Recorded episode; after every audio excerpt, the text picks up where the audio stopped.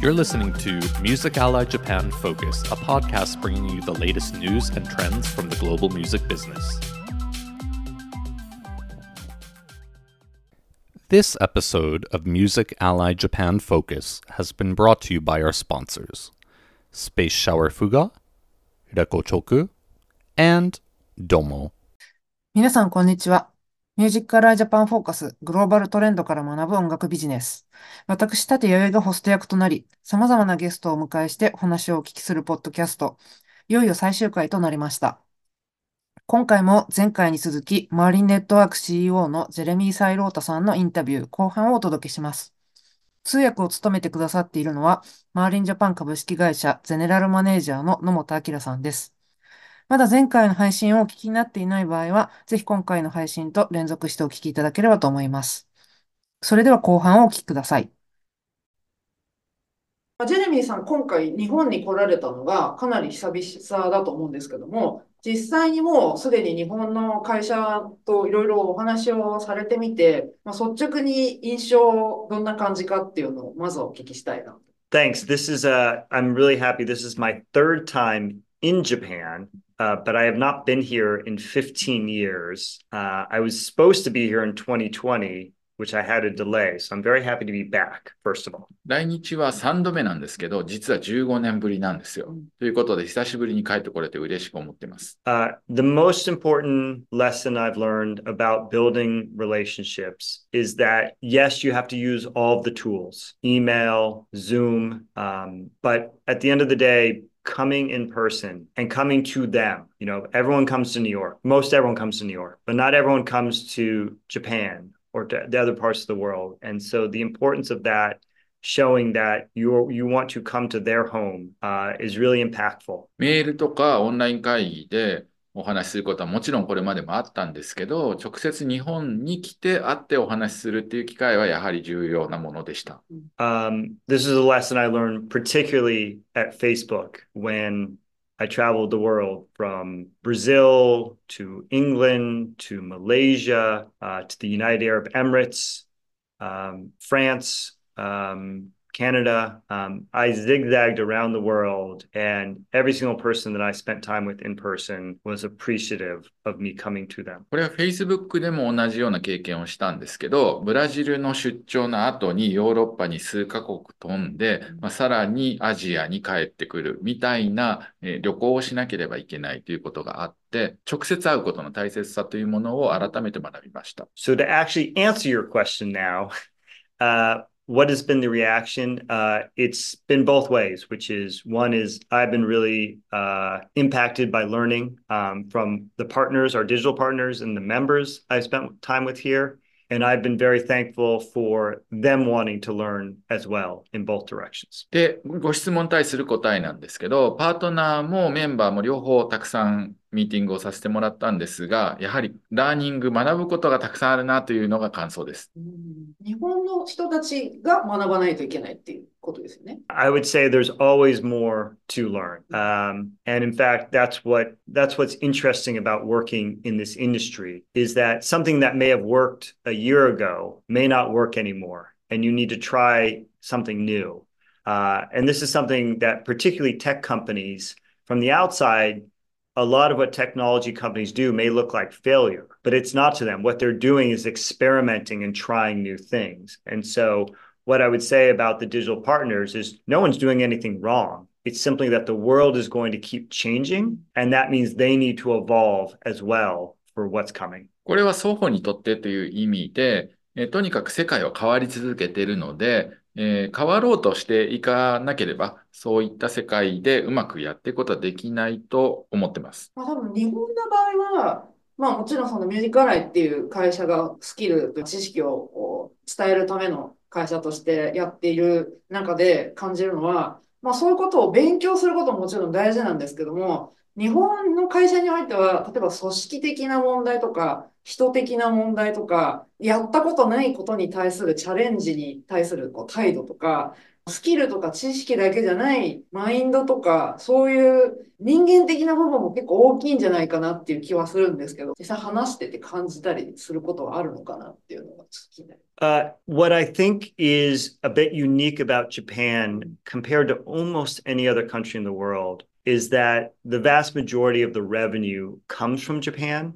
and physical makes up such a big part of that. And so, because of the you know, Japan being such a large market, I don't know if I want to say it's so much that it's conservative, but it's always been very focused um, mostly on just in the Japanese market. And what, if anything, needs to change is the recognition that not only is digital going to soon be the number one revenue source uh, in Japan, but that it's going to continue to grow and that it's mostly going to grow outside of Japan. 日本の特殊性というのはやっぱりあって、日本市場がすごく大きいということと、CD の売り上げが世界でも数少ない大きな国だっていうことがあるんですが、だからこそコンサバティブ、消極的だというふうにも思ってなくんですけども、えーやはりチャレンジしなくてはいけないところは、えーこれからデジタルが伸びていくっていうのは分かっているわけで、より世界でもデジタルが広がっているっていうのも同時に分かっているので、まあ、この2つにチャレンジしないといけないっていうのは明白だと思ってます。And so to me, that means that the way labels particularly should think about themselves is as a digital first company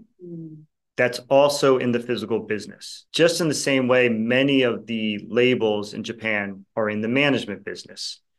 But the digital first mentality mm. and the global mentality of thinking about how to break into different markets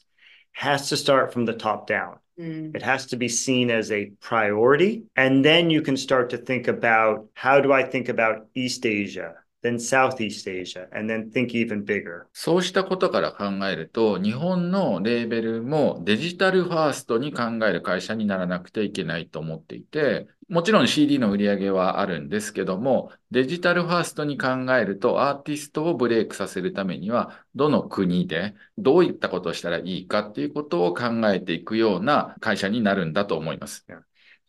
The last piece I'll just give about uh, uh, advice is that one of ways that you go about changing the mindset is that it also is going to involve risk. And by risk, I mean some things are going to work and some things won't work. And so the key to that is an organization that doesn't like failure, but understands that failure is inherently a part of trying to become more global, of trying to expand into different markets. And that you just simply need to learn from that and try something different the next time. こうしたマインドセットの変化は経営者の方も含めて変わらなきゃいけないんですけれども、そこにはやはりリスクもあるのは事実です。このリスクの中には失敗も含まれると思うんですけど、その失敗から学んだことも含めて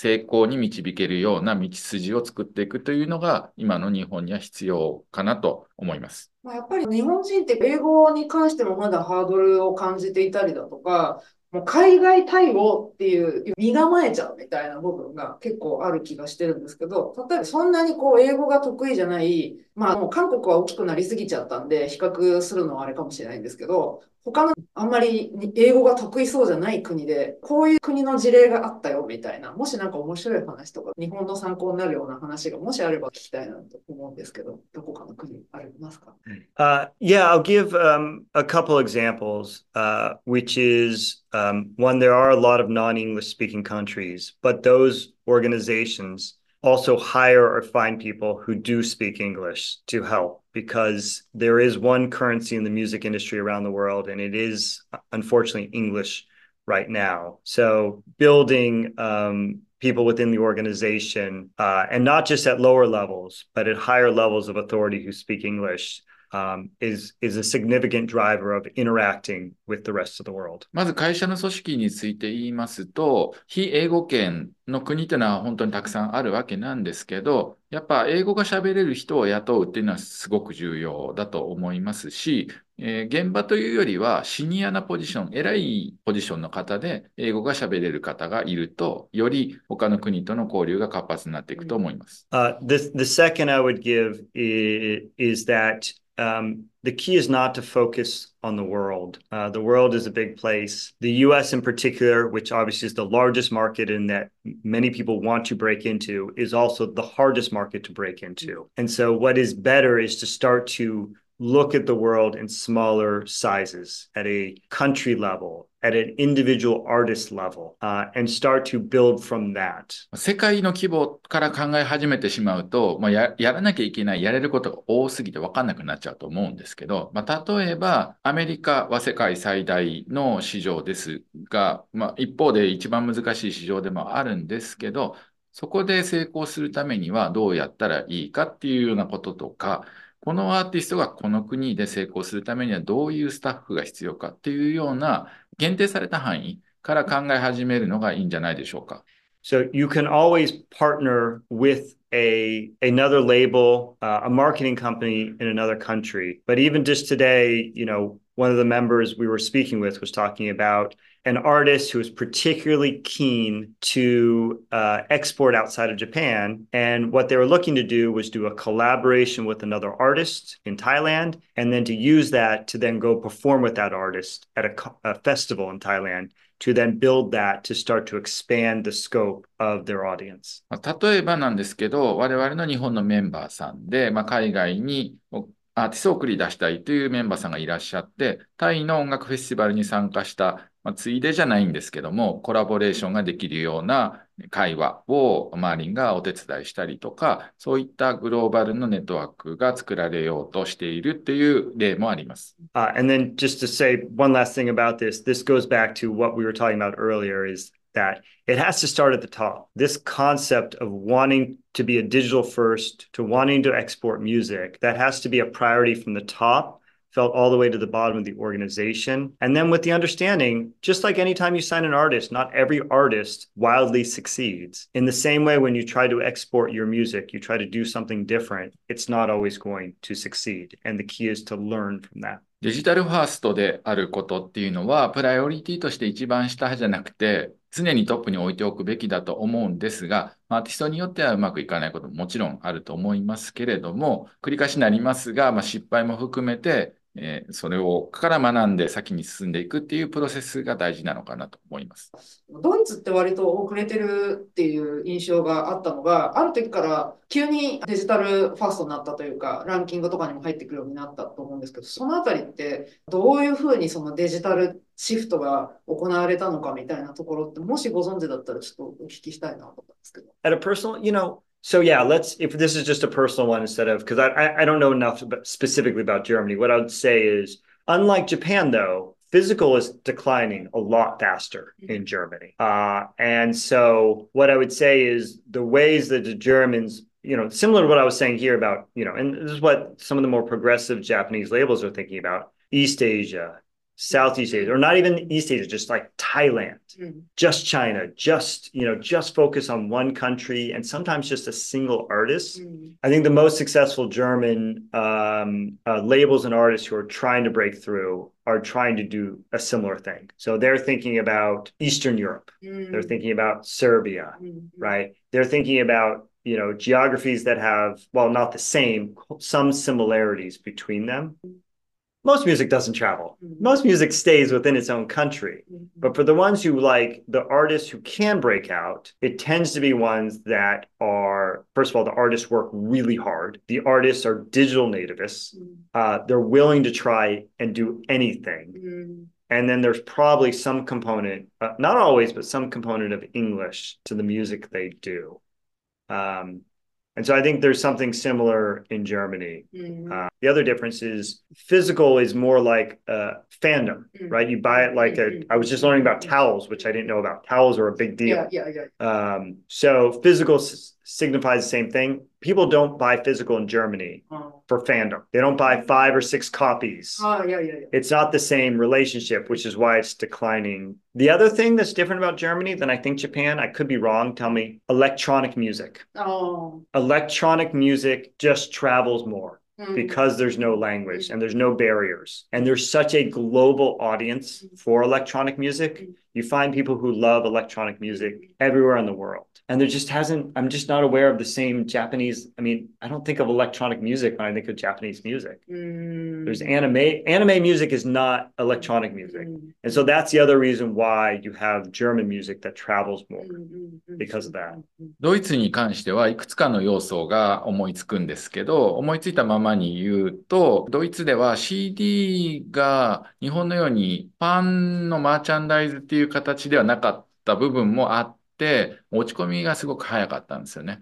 まあ、すなわち、もっとデジタルを頑張らなきゃいけないというシチュエーションがあったということが一つ。さらには、ドイツの方も先ほどお話したように、デジタルに集中しなきゃいけないって考えたときに、まあ戦略、戦術を考えて、例えば、このアーティストは東ヨーロッパ、例えばセルビア、国民性が少し似ているところをターゲットにしようというような具体的な戦略、戦術を策定したのが成功に導いた一つかなと思います。他にあるとすれば、ドイツはご存知の通りテクノとかダンスミュージックの母国というか非常に盛んな国だと思うんですけど、日本のアニメミュージックがアニメを通じて世界に飛び立てるように、言葉がいらないダンスミュージックは世界の人たちに聞かれやすかったというのもあると思います。じゃあちょっと次の質問に移りたいと思うんですけども、今、マリンの方では女性のリーダーメンタリングプログラムっていうのもやってらっしゃると思うんですけども、そのご説明もお聞きしつつ、日本ではそういったプログラムってまだないと思うので、日本にもこういうそういうものを提供していく可能性があるのかとか、そのあたりをお聞きしたいです。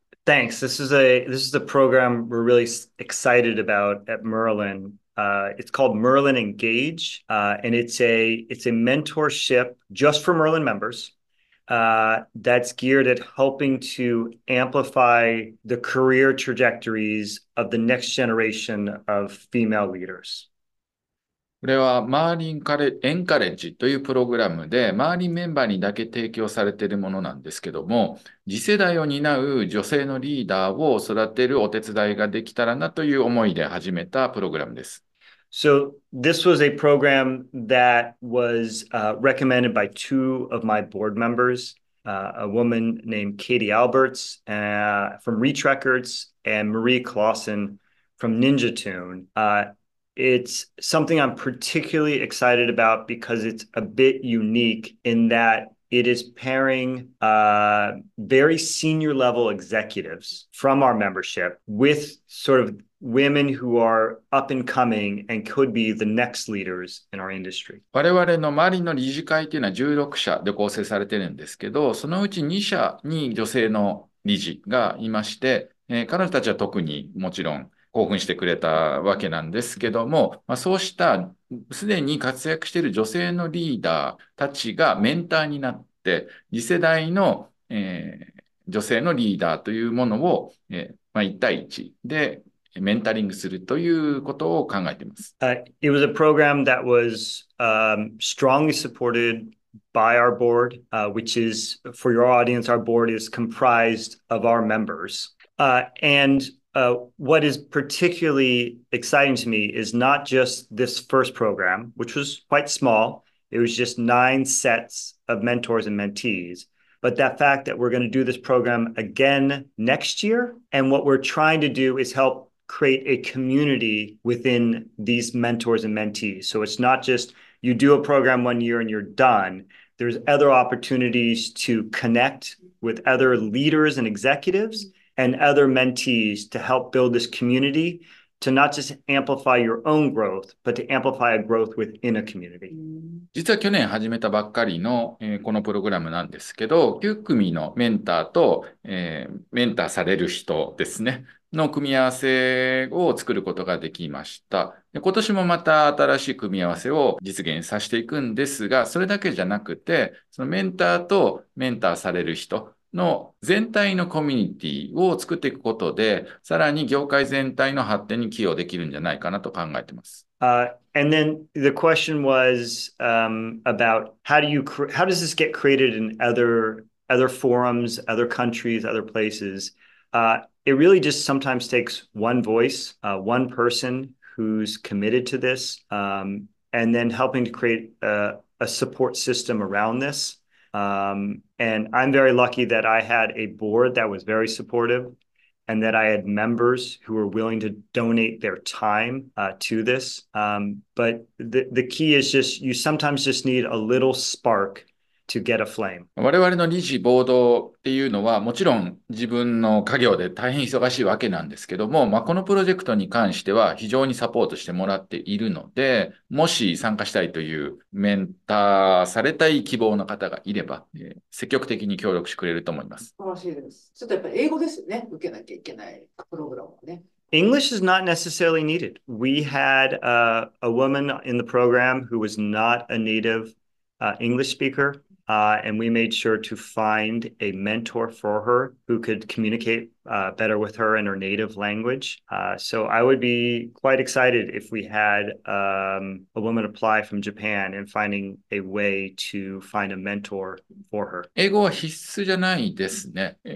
過去の例からしても、英語が100%話せない候補者の方もいたんですけど、それと合うマッチングを我々が探し出しました。日本からも英語によらず立候補したいという方がいることを望んでます。なるほど。できていくといいですね。今ジェレミーさんは音楽スタートアップのメンターも務められていると思うんですけども、どう、どういうことをやってらっしゃるのかとか、まあ、日本にまだ音楽とスタートアップってそんなにこう融合してないと思うので、そこに関して日本はどうなっていくといいかみたいな話を聞きたいなって感じです。Hmm. Okay, I'm going to try to give advice to an entire country here. Uh, the um, the first um, consideration about startups is that the majority fail. Uh, the the numbers show 90% plus go out of business, don't get funding. Uh, and so the first element about doing a startup as a entrepreneur is that it entails uh, a lot of time and a lot of risk. 日本全体にアドバイスするのは結構大変ですね。まあ、でも、まず認識しておかなきゃいけないのは、ベンチャー、スタートアップっていうのは9割以上が成功しない。その代わり、アントレプレナーとして時間をかけて、えー成功に導く努力が必要だと思います。Uh, so the first place to start at is uh, when we think about music and startups is sometimes people think about just how can I start the next streaming service? Uh, there are a lot of streaming services in Japan. Uh, there are the global streaming services that are doing quite well here. Where there is a lot of space is around creator tools, around fan engagement, um, around tools for artists. Uh, there's so much space within that world to think about that then first the first element is to think a little bit uh, broader about music than just say streaming which is where a lot of focus sometimes goes よくアイディアとして聞くのは、音楽とテクノロジーを組み合わせたときに、こんなストリーミングサービスがあったらいいなというアイディアなんですけども、実際には日本の国内もそうですし、グローバルでもたくさんのサービスがもうすでにあるエリアなので、えーそういったところを攻めてもダメなんじゃないかな。例えば、ファンとどうやってエンゲージするかとか、えーアーティストのためのツールであったりとか、もっと広い視点で考えれば、やるべきことは見えてくるんじゃないでしょうか。Yeah.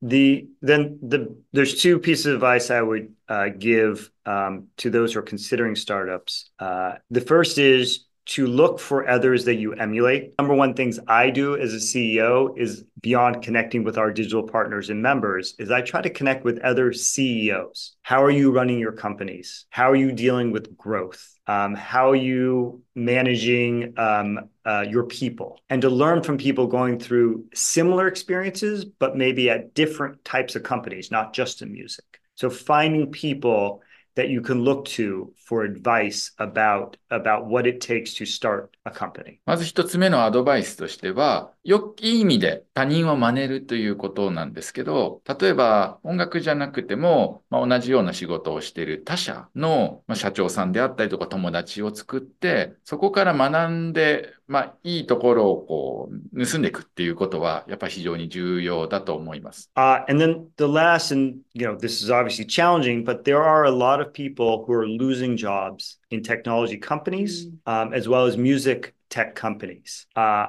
I would attest that most everyone in Japan probably knows an engineer, a product manager, a data scientist who has lost their job and may say, I don't want to go work at another big company again. Maybe I want to do my own thing. So finding someone who's had experience working in technology who might get excited about an idea you might have and finding a way to partner with them to build something. またもう一つは、テック業界が、まあ、大きくなりすぎた結果もあって、解雇されているエンジニアっていうのも結構最近 ニュースで耳にすると思うんですが、そうした中に素晴らしい人材も含まれていて、彼らはもう大きな組織なんて嫌で、自分自身が集中できるビジネスをやってみたいと思っている可能性がかなり高いと思うんですね。こうした人たちをうまく見つけて、コネクトしていくことっていうのも一つ、重要なんじゃないでしょうか。Uh, and then uh, I'm going to give a plug, uh, recommendation for Music Ally, because one of the great things Music Ally does is it's been around for a long time, which means it's been tracking music startups for a long time. And I will tell you, in my time at Facebook, Music Ally was my best resource for looking up old ideas that may have not had their time. So sometimes a startup idea is about not just resources and talent, it's about timing. And so there is, mm. if you don't have an idea or you have a, a, a inkling of an idea, there are just a, just spending time on Music Ally or other resources to just sort of see what has happened in the past, because there's so much to learn from it that could help kindle an idea that isn't quite there yet and could get you there. ミュージックアライは、例えば私が Facebook で働いてた時に、えー勉強することがたくさんあったメディアなわけですけども、まあ、過去の事例っていうのはものすごくたくさん持ってると思うので、そういったものをもう広く検伝すると、えーそこから今必要なものっていうのが見えてくるんじゃないかなと思っていて、まあ、ミュージックアライにプラグ的な役割になってもらいたいなと願ってます。ありがとうございます。ちなみに今はスタートアップをこれから起こそうとしている人とか手掛けている人向けのアドバイスだったと思うんですけど、逆に日本の音楽業界がもっとスタートアップとうまくやっていくためにはどうしたらいいのかなっていうところも思っていて、なかなかやっぱりチャレンジ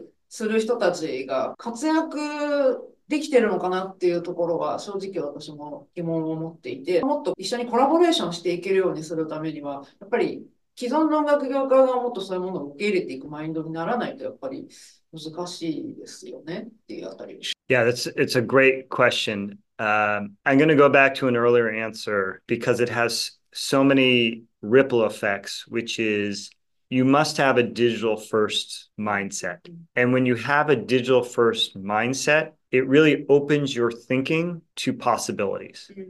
Because when you when you think a certain way, um, it starts to let you you immediately start limiting your world. And probably one of the things that may be happening is just a limitation of imagination. Uh, whereas the second you say we are a digital first company you immediately start thinking about all the technologies out there. You start thinking about you know how can i collaborate with this technology company? You know w- when you simply you know one of the things i always say is uh, you can't build a partnership until you have a partnership. And sometimes you just need to start somewhere and so it, when you develop this digital first mindset you immediately start thinking about a much broader world you know streaming is so important and the streaming services the social services are so important but there's this whole other category of technologies that that uh, uh, labels, management companies, and artists could be working with, whether it's around marketing, promotion, or getting them into music. They don't even realize that music could play a role within their platforms. デジタルファーストなマインドセッ トになっている方は自然とテック系の企業と何かやりたいっていうふうに動いていくんだと思うんですけども、実際にそうなってないのは気づいてないからかもしれなくて、例えばストリーミングが中心になってる、ソーシャルがマーケティングですごく重要になってる、これってすでにデジタルファーストで考えているということなので、そうしたマインドセットを、えー、まあ、お互いにというか、権利者側も気づいていくことが、もっと距離を縮めていくんじゃないかなと思います。Uh, and then the last piece of advice I would give about that is that when you are perceived as a digital first company, it's not just your company going out to find other uh, companies to partner with, other technologies. what you will find is it comes the other direction as well, that they are going to be interested in you and what you can bring uh, and wanting to partner with you. And that's some of the ways that uh, partners have come to Merlin, in fact. That's how Pinterest came to us. That's how Canva came to us. That's how a dozen different companies we're talking to right now came to us because they see us as a digital first company. テック側がデジタルファーストカンパニーである からこそ、彼らからアプローチを受けるっていうことも、まあ、あると思うんですけど、例えば周りの例でも、キャンバやピンタレストっていう契約相手先は、先方からコンタクトがあったっていうのがきっかけでした。まあ、あのミュージックアライの UK の人たちと話した時も、多分 UK のもう6年、10年前ぐらいはやっぱり音楽とテックがもうちょっと距離があったっていう話だったので、もしかすると、まあ、日本はそこちょっとビハインドしてる部分、もう何年ぐらいかかかるのかなっていう気もしてるんですけど、そこはやっぱり時とともに変わっていくものですかね。Uh, there's no time like the present. uh, you you don't need to wait. I mean, changing changing a culture takes time, but the sooner you start, the quicker you can change. So while it may take time to build networks and communities, uh, adapting a new mindset for your company is something that you can actually implement faster than people realize. It can actually go quite quick if you have a willingness to do it. Uh, and that's something that I found at Merlin, which is that it my fear of change is what prevented me from going faster about changing how we operated at Merlin. Whereas in fact, what I found once I did that was everyone was quite excited. It took time to adapt to that change. But as long as you're explaining why you're doing it and what you're trying to achieve out of it, and it's for the right reasons, uh, you what I found is people are quite adaptive. And so that's why I would say there's no time like the present. 今日において時間は必要ないですね。というのも、 変化はものすごく速くなっているので、まあ、それを認めて、どうそれに対するかってことを考えることさえできれば、まあ、今すぐ始められることなんじゃないかなと思います。もちろんコミュニティを作るとか、そういった時間かかる部分っていうのはあると思いますけど、時間は関係ないと思います。なるほど。はい。まあ、最後に、まあ、今後の周りの展望を含め、まとめ的な形で締めくくりたいなと思うんですけど、最後に何かメッセージと、あと今後の予定。Uh, are twofold. Is one, we want to be a positive force for our members to help them have more access, earn more revenue, and stay independent. And we also want to be a force for positive change within the music industry. まず、えー、最初に、えー、マーリンはポジティブなフォース ちょっとスター・ウォーズっぽいですね。ポジティブな力になっていきたいと思ってますし、えー、それは契約だったりとか、アクセスだったりとか、いろんなことにも関わってくるんですけど、えー、インディペンデントセクターのためだけじゃなくて、それに加えて音楽業界の変化をさらに促進するような存在でありたいとも思ってます。野本さんから特に補足とか最後に言っておきたいこととかはないですか？ジャパンとして。日本ってあのメジャーデビューを喜ぶアーティストってすごく多かった。まあ今ももちろんね、いると思うんですけど、インディペンデントであることの良いところっていうのをアーティストもマネージャーもみんな考えた方がいいと思うんですよね。メジャーって誰かの言われた、あの、やんなきゃいけないことをやらなきゃいけない会社なんだけど、インディペンデントって意味は、ジェレミーも言うんですけど、自分のやりたいことを自分で決めれるっていうのがインディペンデントなので、まあ、そうした存在がどんどん増えてくれば、まあ、自然と世界にもオーディエンスが増えると思うし、アーティストのコミュニティも広がっていくと思いますので、えー、そういった気持ちがサポートできるように、周りネットワークも頑張りたいなと思っています。もしじゃあ周りに興味持ったっていう方は、本さんに連絡を取ればいいっていう Just call me. ことですね。はい、そうです。はい。わかりました。どうもありがとうございました。Thank you so much. Thank you so much. どうもありがとう。ありがとうございました。いかがでしたでしょうか？とにかくデジタルファーストで考える。失敗を恐れずにチャレンジし、そこから学び続ける。組織の経営層から変わる必要性。などなど、皆さんにとっても非常に示唆に富んだコメントが多かったのではないでしょうか。今の時代、時間は必要ない。早く始めるほど早く変化できるという言葉は、私もちょっと耳が痛いというか、腐りとくるものがありましたね。ぜひ SNS などで皆さんのご感想もお聞かせいただけたら嬉しいです。私のポッドキャストはこれで最後となります。今までお聞きいただいた皆様、本当にどうもありがとうございました。それではまたどこかで皆様とお会いできる日まで。さようなら。このポッドキャストは日本人アーティストやインディレーブルを支援するデジタルディストリビュータースペースシャワーフが NFT 対応のミューケットで音楽ファンビジネスを支援するレコチョク。そしてクラウド型データ活用プラットフォームどうもを提供し多くの音楽業界企業のデータ活用を支援する。どうもの提供でお送りしました。Thanks for listening to this episode of Music Ally Japan Focus.